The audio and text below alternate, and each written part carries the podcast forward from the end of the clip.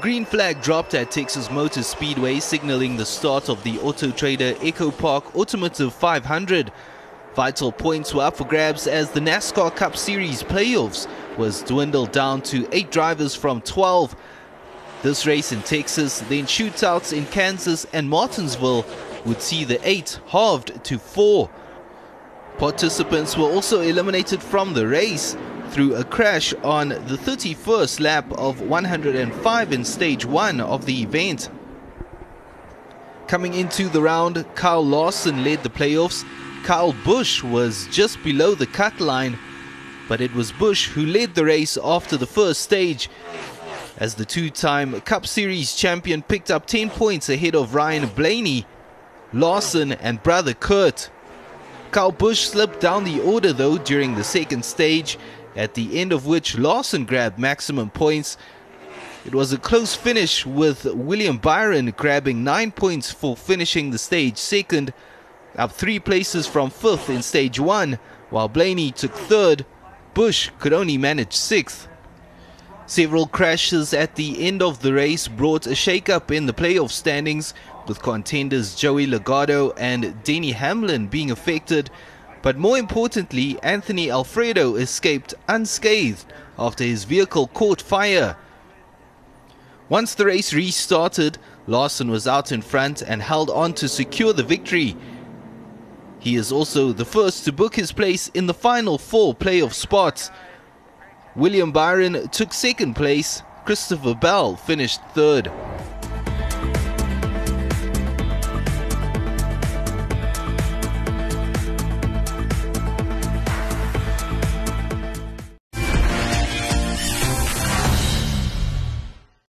After their respective BNP Paribas Open semi-final wins, both 27th seed Victoria Azarenka and 21st seed Paula Badosa spoke of their mental toughness over the past two weeks at Indian Wells. Now in the final, it was all about who could outlast the opponent. The last match of the tournament was a first meeting between the two, and neither was willing to budge in the opening set. When serves were broken, there were breaks right back. Two occasions this happened during the first set that ultimately led to a tiebreak. Even that was closely contested. Badosa would edge it though to go one love up in the match. But on a mission to level the encounter, Azarenka retaliated. She played with purpose from the get-go in the second, toppling the Spaniard's serve. The Belarusian took a three-love lead after another break, and while she failed to hold the next game, she cracked Badosa's serve once more to go 4-1 up in the second. She then saw out the set to send the match to a decider. The third followed the pattern of the first, neck and neck. When there were breaks, there were immediate responses.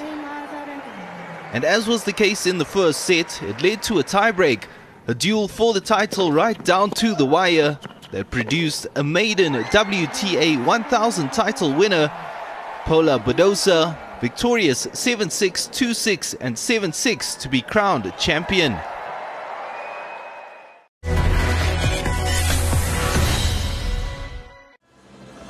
The last time the Amsterdam Marathon took place was in 2019, with 45,000 runners lining up. But the race had to be cancelled in 2020 due to the coronavirus pandemic. This time, around 30,000 signed up for the 2021 edition that started at the Olympic Stadium and followed a scenic route that went through some of Amsterdam's places of interest like the Amstel River, the Maritime Museum, and the historic canals. Since 1997, this marathon has been dominated by African runners, in particular Kenya and Ethiopia, and early indications were that this year's race was not going to be different. At the halfway mark, five Ethiopian runners were in the lead. Soon thereafter, the real battle began as Tamirat Tola, who was among the top five, started making moves to go in front from third place.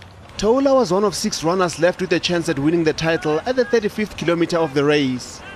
The Ethiopian gained the upper hand in the final three kilometers, ultimately finishing first, breaking the course record with a time of 2 hours, 3 minutes 38 seconds. Kenyan Lawrence Cherono held the previous record after finishing the Amsterdam Marathon in 2 hours, 4 minutes 6 seconds in 2018. Tola's victory broke the dominance Kenya has had on the marathon after they had won the last nine editions. Ethiopia's Leul Gebresilase initially remained close behind him, but Kenyan Bernard Koech passed him in the final phase. Koech came in second around half a minute after Tola. Jonathan Korir of Kenya was fourth. In the women's section, last minute entrant Angela Tanui of Kenya was on top of her game as she dominated the race to cross the finish line with a time of 2 hours 17 minutes 57 seconds. Ethiopian Degitu Azimeraw was the previous record holder after running the Amsterdam Marathon in 2 hours 19 minutes 26 seconds in 2019. Maureen Chepkemoi made it 1-2 for Kenya as she came in a distant second in 2 hours 20 minutes 18 seconds, followed by Ethiopia's Haven Hailu who clocked 2 hours 20 minutes 19 seconds. Rotterdam is the next big marathon on the 2021 calendar. Catch all the action from the Netherlands live and only on your World of Champions. The French capital was buzzing on Sunday as the 43rd edition of the Paris Marathon got underway. Back on the calendar after a year, a brief hiatus due to the pandemic. There were over 35,000 runners in attendance, as well as a high quality elite lineup. The entire marathon included three separate races running simultaneously the men's elite, the women's elite, and the wheelchair race for disabled athletes. When the men got going, a non elite runner shot to the front to the amusement of all, including the runners and the commentators, who had no idea who he was. Having led the race for a couple hundred meters, seemingly completing his objective, he fell back into the bunch. The pace setters in the women's race were a little overzealous in the early stages. The actual competitors were out of sight in the first 10 kilometers. They were forced to reduce their speed to allow the elite women to catch up. The wheelchair battle developed into a two horse race between home favourite Julien Casoli and Sean Frame of Scotland. The two enjoyed a massive gap over the rest at the midway points. The 2019 champion Casoli dropped Frame after that and went on to retain his crown, completing the marathon in an hour, 33 minutes, and 17 seconds. The elite men passed the elite women right before the 30 kilometer mark, and soon after that, they moved past their pace setters. The fastest man in the field, Nicholas Kira, among them. The lead kept changing hands between Joel Kimura and Elisha Rotich, but with less than 4 kilometers left in the race, the latter made his move, leaving the others in his rearview mirror. There were also big moves being made in the women's race, as Tigist Memuye and Yenes Dinkesa took off. None of the other women could keep up with their speed.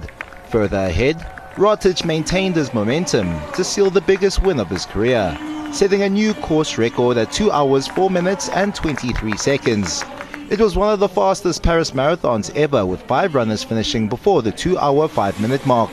In the women's race, Memuye dropped Dinkesa a kilometer before the finish line and did enough to hold on to a place at the front, finishing 4 seconds ahead of Dinkesa. A dominant showing from Kenya and Ethiopia.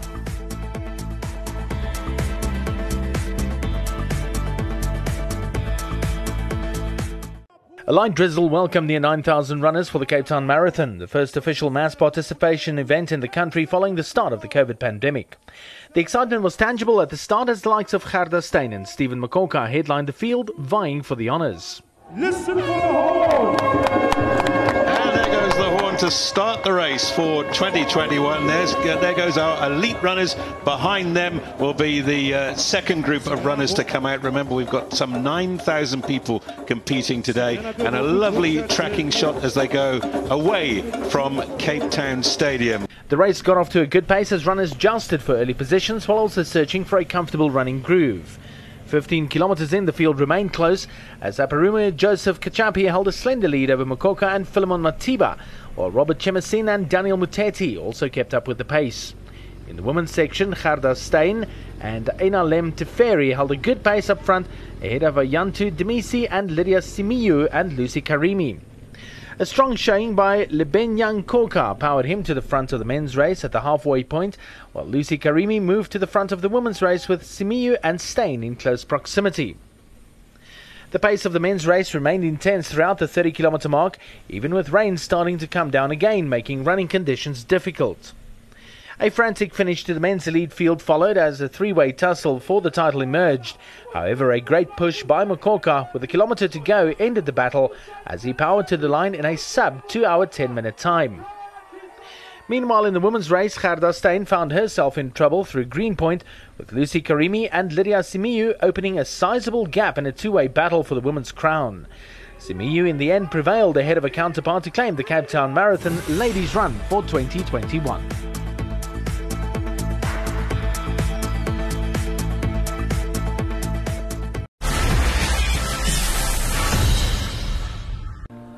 Scotland and Bangladesh got their quest for a spot in the Super 12 League of the ICC T20 World Cup underway at the Al Amerat Cricket Ground. One of the favourites to advance, Bangladesh won the toss and elected to take the ball. There was early reward for the Tigers with Mohammad Saifuddin sending Scotland captain Kyle Coetzer backing with a gem of a delivery. Opener George Munsey made his presence felt at the crease, helping himself to a couple of maximums, scoring a quick fire 29 of 23 deliveries before departing as Mehdi Hassan and Shakib Al Hasan brought about the collapse of the Scottish innings. Both spinners combining to claim five wickets between them, Hassan bagging three in the process, leaving Scotland reeling on 53 for six. In step Chris Greaves, who brought stability to a shaky innings. Greaves, alongside Mark Watt, managed to put together a solid partnership of 51 for the seventh wicket. Greaves leading the charge his 45 of 28 deliveries, helping Scotland to a respectable score of 140 in the allotted 20 overs. The Tigers' pursuit of the 141 run target got off to a tentative start, losing two wickets inside the first power play. Soumya Sarkar and Liton Das sent back to the hut for five. Bangladesh, through the experienced heads of Shakib Al Hasan and Mushfiqur Rahim, managed to stem the bleeding, albeit at a steady run rate below the required one.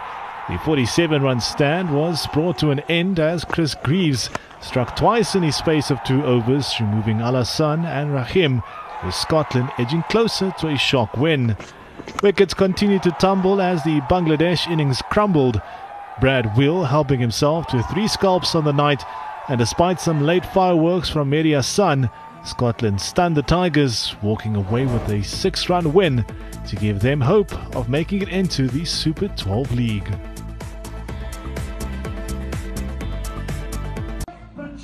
Oman and Papua New Guinea got the ICC T20 World Cup underway on Sunday in Al Amerat, with both sides determined not to be reduced to the role of warm up acts at the global showpiece. The eight teams in the first round of qualifying are chasing four places in the Super 12 round robin stage. This is the seventh edition of the tournament, and Oman are playing in their second T20 World Cup, while Papua New Guinea are making their debut. Oman won the toss and chose to field, a decision that worked in their favor as they took control of the match from the onset. Papua New Guinea was reeling under pressure and soon found themselves two wickets down in just two overs after their opening pair failed to add any runs. Enter Asad Vala and Charles Amini, and the duo steadied the Papua New Guinea ship before the partnership was broken in the 12th over when the latter departed the scene with 56 runs. Vala soon followed with 37, and the remaining batters failed to offer much resistance as Papua New Guinea reached 129 runs in their innings. Zeeshan Maqsood, the chief destroyer, claiming four wickets. Set a target of 130 for victory, Oman wasted no time in getting runs on the scoreboard. Openers Aqib Ilyas and Jatinder Singh were ruthless towards the Papua New Guinea bowlers, sending them to every corner of the field. Singh was the first to race to his half century off 33 balls in the 12th over, marking a partnership of 100 runs for the opening pair. And by this time, the match was over as a contest. Two overs later, Ilyas got to his 50 off 43 balls, and that's why he would finish unbeaten, while Singh was on 73 to give Oman a 10 wicket victory with 38 balls remaining in this opening Group B encounter, giving Papua New Guinea a tough lesson in their first ever T20 World Cup outing. Oman captain Maqsood was named man of the match for his magnificent display with the ball. The ICC T20 World Cup action continues right here on your World of Champions Supersport as the Netherlands do battle against Ireland and Sri Lanka take on Namibia. Watch the drama unfold on Supersport Cricket.